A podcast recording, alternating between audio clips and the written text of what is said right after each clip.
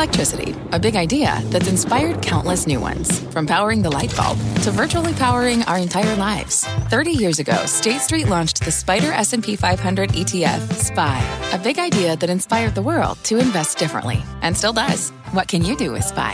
Before investing, consider the fund's investment objectives, risks, charges, and expenses. Visit ssga.com for a prospectus containing this and other information. Read it carefully before investing. SPY is subject to risks similar to those of stocks. All ETFs are subject to risk, including possible loss of principal. Alps Distributors, Inc. Distributor.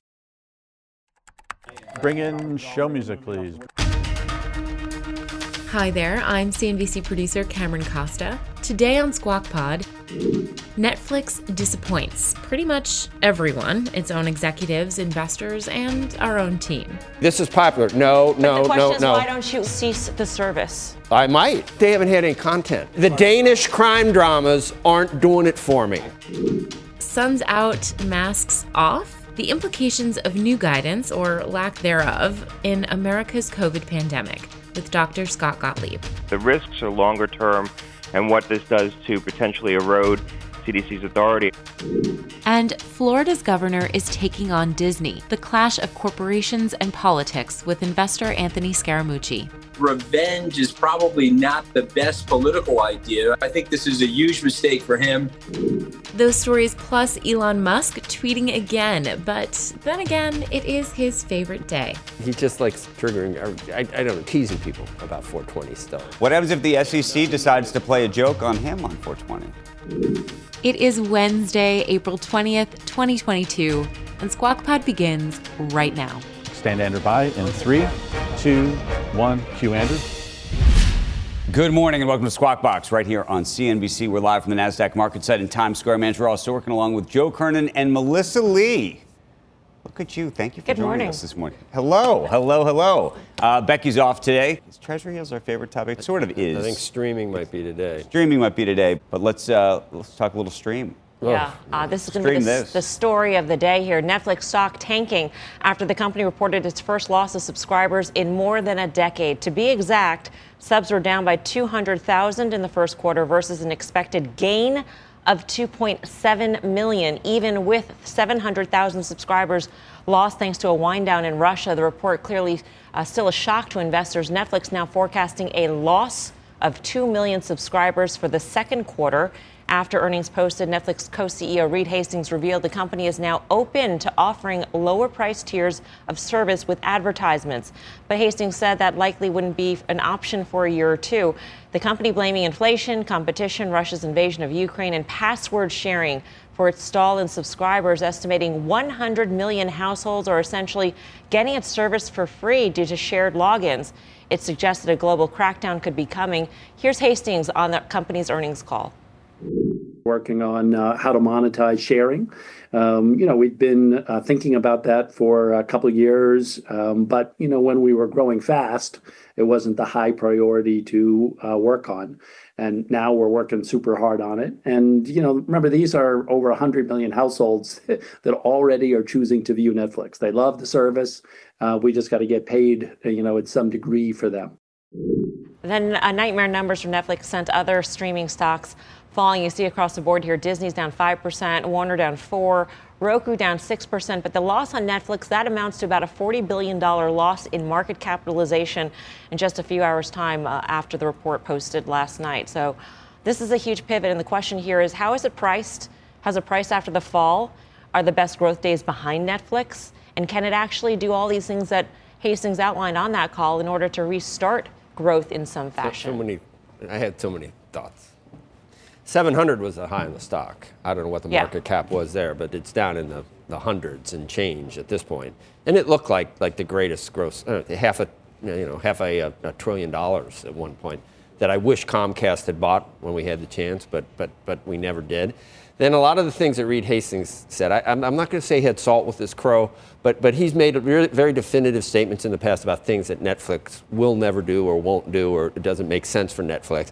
And, and there's the old saying, well, what do you do when the facts change? You, you change the facts. And I'll, I'll, give him, I'll give him that. But it, it is a little bit humbling to suddenly say, you know, I would never do advertising, but now we want to offer clients or customers as many different options as possible. So that's how it switches to, to that possibility. Sharing's not a big deal until you're not growing. And then, then the password sharing is a big deal. 700,000 in Russia. What do they watch in Russia? Do they send off a couple of missiles, then turn on Bridgerton? I mean, is that how, how does that even work over there? They have, they have time to watch Netflix while they're conducting a, I guess it's not the Russian people that, that are necessarily doing that. And then finally, finally, Andrew, for you, I watch Netflix for maybe a half hour. The entire half hour, I'm going along. The, I'm going along the little things. Okay, this is trending. No, no, no, no, no. Okay, this is popular. No, no, the question no, is, no. why don't you why don't you cease the service? I might. I might. But you still and just stick with. Peacock where I find all the great stuff. No, but they haven't had any content and why. They really haven't. so that's the the the part the Danish crime dramas aren't doing it for me. I told you. Tin- I the- tried. The Tinder swindler. Oh, the Oh, Tinder that's Swindler. I'm going to try that. I'm going to try that, but one. once one. again, it's it's too real. I want well, I want to be real 'cause it's a- it's a transported. I want to go. I want to go back to Yellowstone. I want to go back to. I want to see Rip again, and I've got done all But five. the question seasons. is that I, that I wonder is just and that was Peacock. has he did is this effectively an admission not that it was a mistake on the advertising front, but that actually it was a mistake to price where they had raise them, raise prices. right? If they had stuck Arrogantly. if they had stuck at the at the you know was it two or three bucks less. Would they see? would they, have even seen churn? Would they have seen churn? Would they have needed to have this conversation at all? Mm-hmm. It- And it- it- he it- does believe genuinely in his heart that the experience, the, the sort of subscriber experience, is going to be better without without advertising. And, and on that score, he may not be wrong. Although a minute is not bad. I watch the thing tick down. I don't even notice a minute. I'm allowed to, to, to gather my thoughts. Three minutes, four minutes. But maybe this is just the law of large numbers. Once you get to this kind of size and, And the scale, reopening. this is what happens. Don't Well, you think it's, it's that's the the reopening question. too? They, they got their, their pay, play, pay it forward with, with, with the pandemic and everyone you know, was watching it. But But, we- let me ask you this. Didn't they think it was inelastic when they raised prices? Oh yeah, it's inelastic. You're going to you're gonna need, but if you don't have the content that makes it inelastic, and I've been complaining about that in But I will also content. say as a, but now it's getting competitive. But I was going to say as a parent, parent Mm-hmm. with but with small children. For a long time, one of the reasons it was inelastic was, and now I'm going to say something terrible. It, it Netflix can act as like a babysitter of sorts for children. Why not Disney? For half an hour, Disney 45 Plus. minutes. Can Well, pacify kids for and sure. what I'm saying, yes, no, now now there's competition. For a very long time, you wanted to have Netflix in your house for the shows that the adults were going to watch at night, and definitively for the stuff the kids were going to watch in the morning. Now, if the stuff at night is doing what you're talking about, you're flipping around, can't find it, and the kids have Disney and five other pl- things to do. right. So does this open it up for other streaming uh, services, or does it say that the entire uh, space was was over? I think it says that this the model of of Subscriber. of no oh, subscribers no but i was going to say more in terms of the amount of content that amazon uh, not amazon that netflix has been buying that everybody th- has been buying it's part part of it's a volume problem right they're just spending so much money on content to make stuff that unfortunately not a lot of people are, are watching Right. And Sarandos actually acknowledged that on the call yesterday. He said we need a Bridgerton or the equivalent of a Bridgerton every quarter in order to they need help a revive Bridgerton like growth. every week in the quarter, um, while we were not happy with the top line subscriber growth, we definitely saw that the new season of Ozark, Inventing Anna, The Adam Project, and certainly the biggest of them all, the Brit- the new season of Bridgerton, delivered exactly as expected. Actually, quite actually a little bit bigger than expected with our with fans. Now, of course, we think we've got to do that, and we have to have an Adam Project and a Bridgerton every month, and to make sure that that's the expectation of the service constantly. Think of that about the spend that would in, the, entail, Can we right? come up To- with in order something other than Brid- Bridgerton for the example? Because that's not. I'm sorry. He used Bridgerton as the I example. know, I'm but not I know, that I know. Out of thin Okay, air. all right. Uh, I know you're not. he needs a tiger king He needs whatever it is Right. that's going to Yellowstone lure or, people in uh, and get them to stick. The other question here house is, of cards um, you know, they mentioned Last Tango in Halifax. I'll watch a lot of stuff. Believe me. Uh, your your bars. no, that's no. Last that was great. Versailles was great. There's been some some great. Uh, uh, they need a crown how about that the crown Yes, Right. uh, the Yes. equivalent of a house of cards, something The that will get cards. people engaged, get people subscribing, and stay there. The other question is monetization. Uh, you know, can can they actually convert those people getting it for free into paying Right. subscribers? So that's a big question. Is mark. that when they offer an ad-supported service? That's really that's crossing the Rubicon. Will they? If they oh, do, they will. The problem is it's to. not going to happen for another year or two because you have two issues. You're going to have technology issue. They have to actually build the system. Mm-hmm. They also they're not an ad sales organization. Right. That's a whole other project unto itself. So what's CNN Plus thinking at this point if the best streaming service loses 200,000. That's just a, that was a tough time to launch, was it not? They should have they should have spoke. is a Don't different- they should a have talked his whole ass other off? ball of Shouldn't they have wax. talked his ass off before they did that right, right before the, the close? Don't you think they should have said, David, do you like us doing this? They couldn't, I don't think. I don't know what they were doing. I, I have a. You're very nice. A view, no, I, my view was that they were they were doing it. I don't want to say to jam them, but effectively to, to push it in so that it had to it had to start to Right. force to force the issue. How about that? That's okay. It's Elon Musk's favorite day of the year, 420, and the world's richest man uh, is offering up another brain teaser ahead of it. Late yesterday, Musk tweeting, "Blank is the night." Uh, the word tender would make sense to put there, as in tender is the night. Uh, maybe an innocent reference to the F. Scott uh, Fitzgerald novel, or maybe another hint of Musk's aspirations to take control of Twitter. Love me tender, tender is the night, tender this, tender Tonight that. is the night. Hmm? Tonight is the night. I thought today's the day. Tonight's the night. I mean, 420. Like Tonight could be the night. I mean, it's Tesla's earnings night. could mean that, could mean 420. What he just likes triggering, or I, I don't know, teasing people about 420 still, right? Obviously, 5420, 420 this, four. Why did, why, I, why is it our two year anniversary to come back to the NASDAQ? 420. I I don't know. Would, uh, It's been, been a long think- time for What happens me. if the I SEC nothing to do decides to, with- play huh? a joke on him on 420? What's that? If you were the SEC, wouldn't you be like Oh. 420? This is this is our day. Coming up, the mask mandate's abrupt and confusing end this week signals a shift in the COVID 19 pandemic. Former head of the FDA, Scott Gottlieb, joins us. The broader implications here aren't the immediate impact on public health. It was clearly time to lift the mask mandate. The risk is to the future and what this could mean to CDC authority. Squawk Pod will be right back. Escape to Ocean City, Maryland, and discover a place that just feels lighter, where every day feels like Saturday and French fries are a food group, where flip flops are always in fashion and seafood is always in season, where the boardwalk is bustling and the beach is right outside your door, where you can rise with the tide and feel like a kid again. Ocean City, Maryland, somewhere to smile about. Book your trip at ococean.com. What's on the horizon for financial markets? At PGIM, it's a question that over 1,400 investment professionals relentlessly research in pursuit of your long term goals. Specialized across asset classes, but united in collaboration, our teams provide global and local expertise. Our investments shape tomorrow, today. Pursue your tomorrow with PGIM, a leading global asset manager.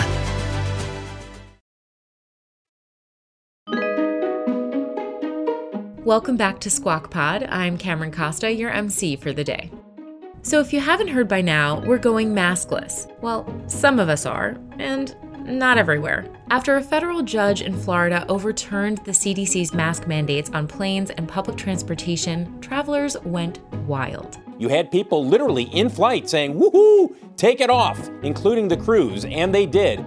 That was our in house airlines and autos whisperer, Phil LeBeau. So some people were rejoicing, sure, but not everyone is thrilled. And not everyone is in the clear. In New York, for example, Uber and Lyft are still asking passengers to mask up. The pros, cons, societal courtesies of wearing a mask are covered extensively in yesterday's podcast, if you care to take a deeper dive. What we're focusing on here today, though, is what's safe. We went from arguably too much guidance from the WHO, the CDC, the White House, our own doctors, various federal agencies, to you're on your own? While on a trip to New Hampshire, reporters asked President Biden what he thought. Mr. President, should people continue to wear masks on planes.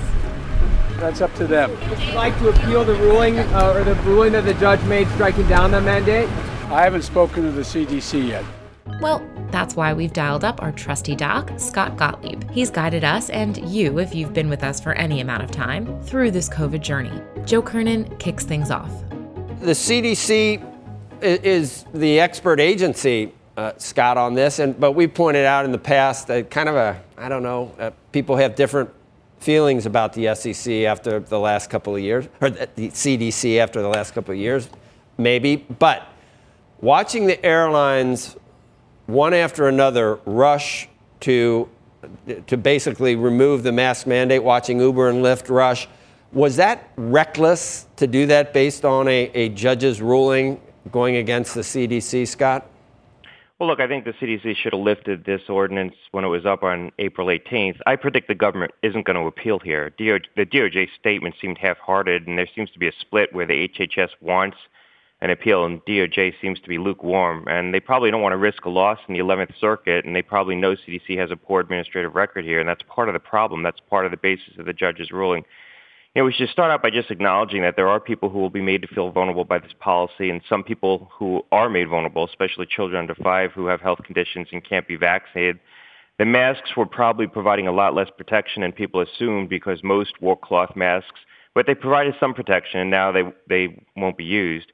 Um, I'll just say for people who feel at risk, I would submit that one-way masking still does work if you feel vulnerable and you wear a high-quality mask like a K95 mask and you wear it well it will afford you some protection. But the broader implications here aren't the immediate impact on public health. Um, it was clearly time to lift the mask mandate, and they should have done it when it expired eight, April 18th. I think the risk is to the future and what this could mean to CDC authority, um, although that can be solved for, not by appealing it, but by CDC taking action. Um, they should go through a careful rulemaking process it could be solved for by CDC being a more competent agency. This outcome was, at least in part, and maybe in large part, a failure of CDC's ability to make policy through rigorous, transparent, science driven rulemaking. They didn't have a good administrative record in place. And that was at least a part of the judge's ruling in this case. She cited the fact that they didn't have a good administrative record. Just in terms of how you view the, the ventilation and everything else, is a an airplane with all the things that they've done, the cabin of an, of an aircraft, versus, let's say, I don't know, we have IPOs here at the NASA. There's lots of people that are out in the lobby, and they're right next to each other. They're packed in there. And there was no mask mandate for that. Does, is, a, is an airplane, because it's recirculated air, is it better, is it more dangerous or less dangerous in terms of contracting germs than just a normal indoor setting where it's really crowded? Yeah, look, this is the way I think about it. Your risk of contracting COVID if you don't have good baseline immunity, either through vaccination or prior infection, is proportional to the risk of the setting that you're in. And if you're in a confined space with poor air circulation with a lot of people, that's going to be higher risk than being in a confined space with poor air circulation with a few number of people versus an environment where there's good air circulation. An airplane, when it's in the air, has very good air circulation. The filtration systems on those airlines are very good. The, the riskiest part of the travel is probably when you're getting on and off the plane, when people are bunched together, the air filtration system's turned off, or you're standing in, in a confined space in the airport. Scott, let's say you have a tight fitting N95, K95, whatever it is. You have one of those on.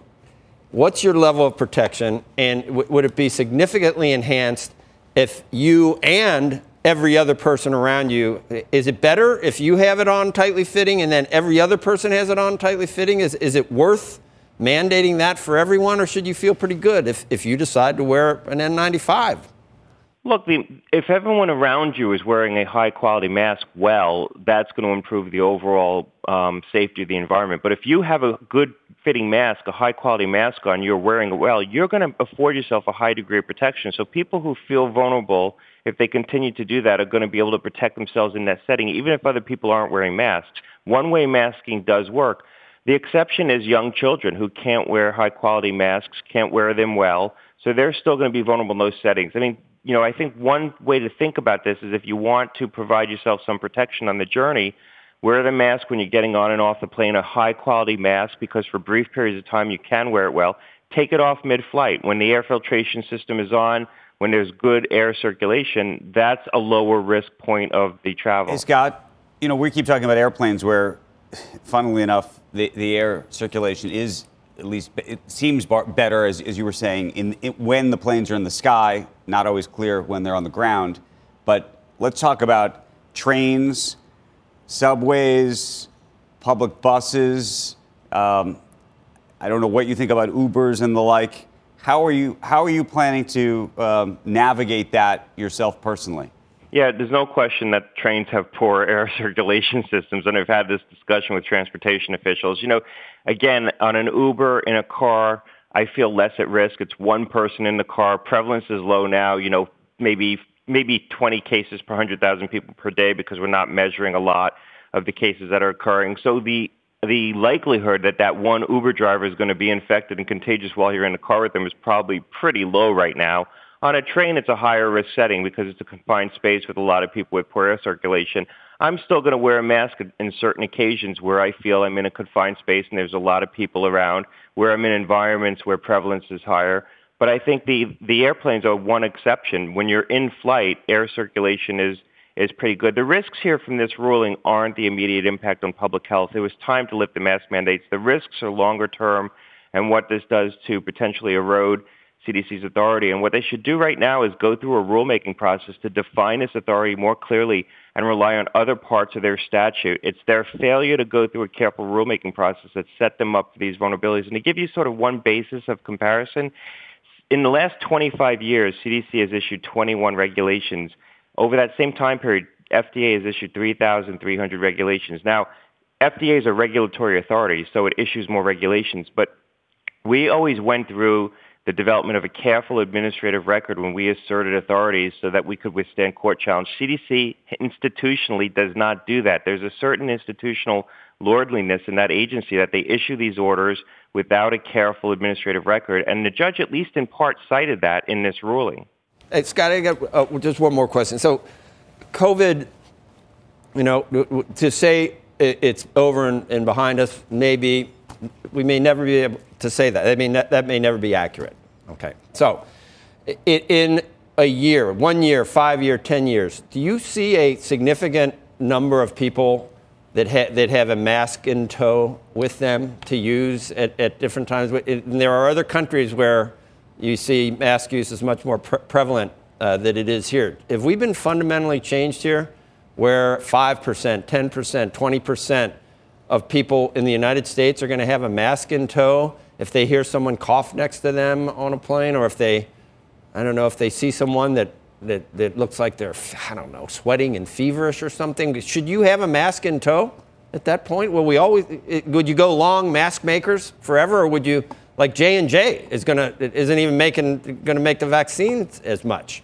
Are we gonna need masks from here on out?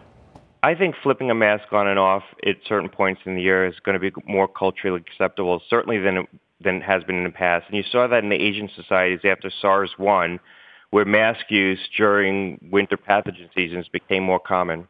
Yeah, that was but, after SARS. Huh? But uh, last piece, Scott, because we were talking about it yesterday. Whose responsibility and culturally do you think this is going to change? Is it going to be on? Which is to say, when people are sick, I'm hoping the lesson is that if you're sick and you actually are forced to travel or do something in the public, that you actually you're going to be the one who's going to be the wearing the mask, not that it's going to force everybody else to wear a mask. Do you think that we've gotten to that place or not really? Um, we were talking about that yesterday on the program. I actually, by the way, did a little Twitter poll.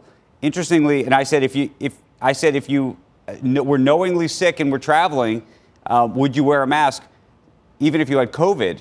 20% now that the mask mandate's gone said they have no problem. They just get on an airplane with COVID no mask. So I'm not sure culturally we've figured this out yet. Yeah, the recommendations always have been uh, around flu that if you have to go out, if you have flu and you have to go out, you should wear a mask because it reduces the risk of transmission. So I think a lot of these, recommendations are going to be reinforced, and hopefully now that it's not mandated, and hopefully it won't have to be re-implemented as a mandate, that we're going to be at a point where COVID's not going to be spreading with the same velocity and the same intensity that spread in the past. And we don't know, but it does appear to be evolving in ways that it's becoming less virulent. We're building up more immunity. But hopefully, once it's no longer mandated, this becomes more acceptable for people to do these things on a voluntary basis. I think part of the resistance that people had was because they felt forced to do it. When they're no longer forced to do it, maybe they'll be more willing to voluntarily do it. Scott, always good to see you. Thank you for your perspective Thanks on all of it. You bet Cheese will be next. Next on Squawk Pod, Disney versus DeSantis. The Florida governor wants to eliminate a decades old tax break for the House of Mouse. Investor Anthony Scaramucci on the fight between the governor and the corporation and what it'll mean for those who live and work around the Magic Kingdom. Think of the tax savings that Disney has given the Florida residents by not having them pay for all the services surrounding Disney. Escape to Ocean City, Maryland, and discover a place that just feels lighter, where every day feels like Saturday and French fries are a food group, where flip flops are always in fashion and seafood is always in season, where the boardwalk is bustling and the beach is right outside your door, where you can rise with the tide and feel like a kid again. Ocean City, Maryland, somewhere to smile about. Book your trip at OCOcean.com. This podcast is supported by FedEx. Dear small and medium businesses, no one wants happy customers more than you do. That's why FedEx offers you picture proof of delivery, packageless and paperless returns, as well as weekend home delivery to 98% of the U.S. on Saturday and 50% on Sunday. See the FedEx service guide for delivery information. FedEx Ground service is also faster to more locations than UPS Ground. See what FedEx can do for your business. Absolutely, positively FedEx.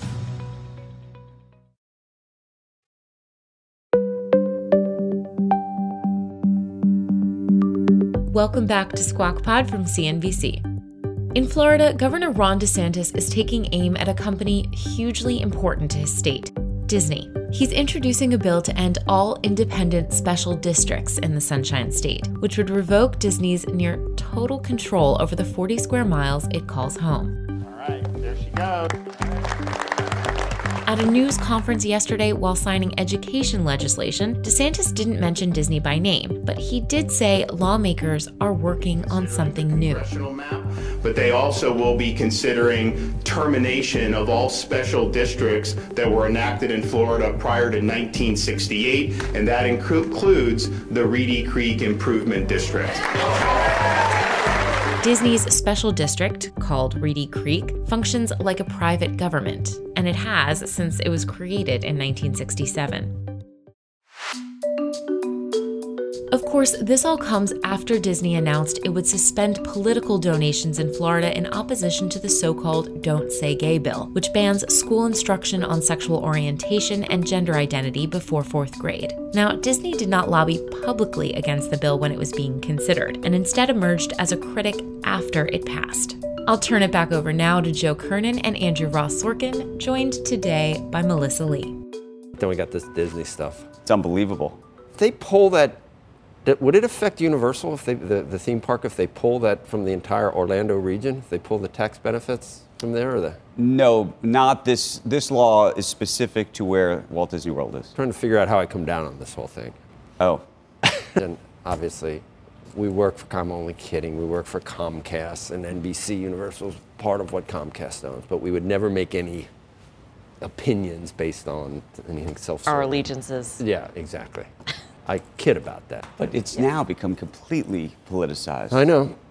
What do you think of that, by the way? I, I, you got a, a libertarian governor that's you know sticking his hands into corporate affairs. I don't know whether that really. Then you can't, you can't. On the other hand, at times say no corporations are, are, you know, we need a hands-off approach. So I kind of understand that in this in this case. Corporations probably, if they want to tread into things like this, they they are free to do so because they're they're free to do things that they want to do, right? Div- Disney gives a lot of money to candidates in Florida. They do. So this They might just be a used to. gesture on the part of They- they used DeSantis to, as opposed to an actual thing that could happen. Oh no, I think it could happen. You think it could You don't think it could happen? I don't know. They don't got know. the legislator sure to do it. Yeah. The problem is, i i- for Disney, they're trapped there. I mean, they really are trapped there. It's sort of a very unique situation. You can't just pick up Epcot and move it. You can't move it. Yeah. You're stuck. But there's you a can't lot say, of- you can't start threatening to say, well, actually, we're gonna we're, we're gonna do this up in you know Montreal now. But the Disney stakeholder, that truly is a wide range of who is a Disney sta- uh, stakeholder. Employees, Mm-hmm. people from all over the world that go down there. I mean, it, it's an important thing for Florida also. Right? And it's important, if there's 100,000 employees or whatever Right. it is, and you, every They're one voters of them is really mad at, at the way their employee Right, is being but the truth, treated. the truth is, the people who are mad are people who are effectively trying to politi- trying to politicize it. Well, I mean, once again, we probably have people that are mad on both. Depending on where you come down on the whole issue, you would say that about the other side, probably. Right, but it hasn't. It hasn't. It's not. It hasn't been a customer issue so far. How about that? Right. Parks. The parks are full. Um, and Disney already has a. They launched an ad-supported streaming. They did thing Mhm. already. Yep. They were ahead of that, so they didn't have any sort of. And so did And, Comcast. and a much and a much lower Well, price Comcast, point. Peacock Yeah. is, and Yeah. as I've said, I, I'm, I'm fine with it. It's it's like, and it's got a little thing. It goes, and I can see how much uh, time I got to put in before it comes back, and it's never very long. It's not like Squawk Box where there's like eight minutes of uh, no, that's not true. Of what? Commercials. No. How many do? How long are? How long are? Joining us right now to break down this move and much more in Disney himself this morning, Anthony Scaramucci, Skybridge Capital founder and co-managing partner, and of course, a CNBC contributor. Anthony, coming to us from Mickey Mouse's house. It's nice to see you, sir. You got a nice view out there. Um, what do you think of this? And and what do you think of sort of this idea that DeSantis throwing his political weight around in some ways as retribution for the position that Disney has taken um, against him, effectively? Well, it's, it's a mistake on a number of different levels, but let's just talk about Republican principles or supposed Republican principles, Andrew. Uh, they're about free markets and allowing private control of things and sort of deleveraging the government. Think of the tax savings that Disney has given the Florida residents by not having them pay for all the services surrounding Disney. So, number one, there's a bit of hypocrisy there. Number two, revenge is probably not the best political idea. I think we've learned for 5,000 years of political discourse, it is way better to figure out ways to get along with each other and offer a rapprochement. So I think this is a huge mistake for him. Moreover, he has Republican enclaves in the state that have that same status. I don't think he wants to revoke those. And I also think this would be challenged by the courts because this is a lot, a lot like retroactive taxes. Uh, they were given this uh, ability to do this back in the 60s so that they would come to Florida. Uh, I don't think they can necessarily go back on it without a court challenge. So I think it's going to be a very hard slog for Governor DeSantis on this issue. Anthony, any any argument just straight up on the merits though, which is to say, you know, maybe there shouldn't be special special benefits for specific companies? So, uh, actually, no, I don't think there's any real argument straight up on the merits because this was put in place back in the 1960s. And this was an enticement to bring Disney to the state of Florida. Of course, they could have gone to other states. Uh, it would just be like us going back to your taxes, Andrew, say your 1995 taxes, and saying, geez, we want to change the tax code in 1995 and we would like you to pay more, even though we already promised you a certain tax code in 1995. I, I don't even think it's enforceable in the court. So no, I don't. I don't think anything on the merits here. Uh, but it speaks also to the bullying nature of Governor DeSantis. I think he has to be very careful with that. He wants to run for president. Uh, Americans do not like bullies.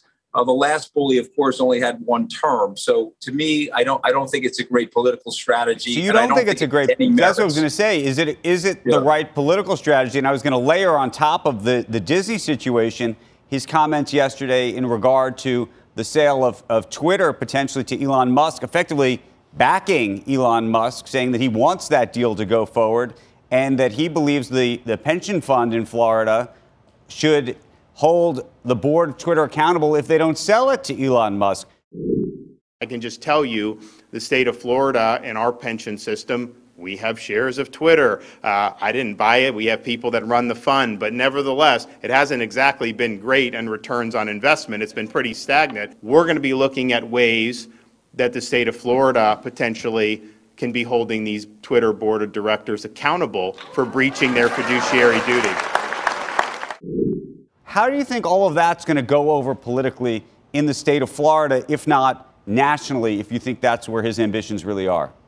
Well, listen, I, I understand the strategy. He wants to attack hard right. He wants to go after the primary voters in on the right, and then maybe he'll tack to the center if he wins the nomination, which of course he won't win the nomination. But but I, I, I get the strategy. But again, it's very hypocritical, Andrew, because he's supposedly a free market person. If you don't like what Twitter is doing, you can sell those shares and you can buy something else in the marketplace. I think the notion that a governor, who's supposedly the governor for all the citizens and all the residents of Florida, is now going to get involved in shareholder activism. I think it's a bad use of his time, but it's also very hypocritical uh, as it relates to free market activity. So, uh, this is the sort of stuff that's going on in our politics right now. I would prefer somebody more principled. You probably saw Governor Romney's uh, editorial in the Wall Street Journal today discussing inflation. That feels like a presidential run to me in terms of the way he's writing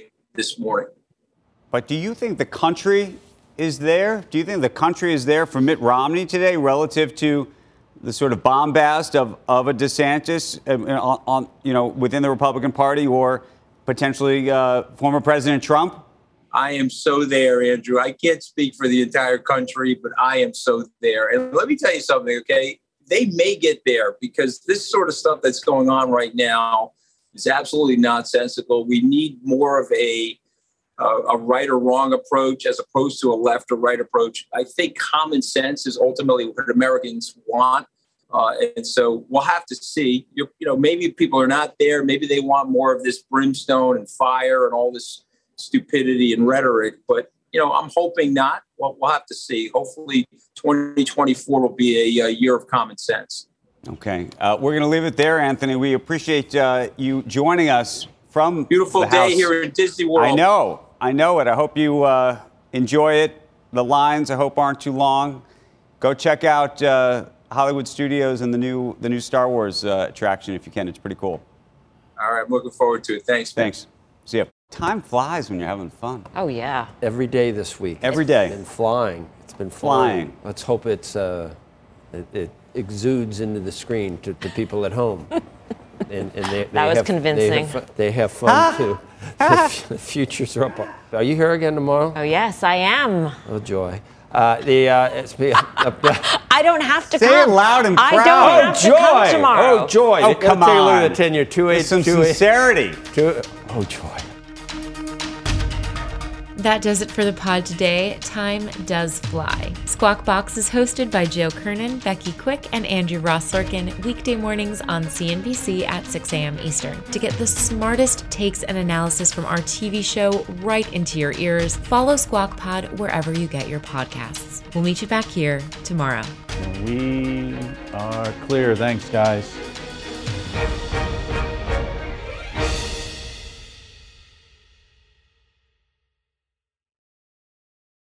This podcast is supported by FedEx. Dear small and medium businesses, no one wants happy customers more than you do. So you need a business partner just like you. Like FedEx, who understands your passion for serving your customers because they have the same commitment towards you. That's why FedEx offers you picture proof of delivery, packageless and paperless returns, as well as weekend home delivery to 98% of the U.S. on Saturday and 50% on Sunday. See the FedEx service guide for delivery information. What's more, FedEx Ground is faster to more locations than UPS Ground. Trust FedEx for timely deliveries. See what FedEx can do for your business. Absolutely, positively FedEx.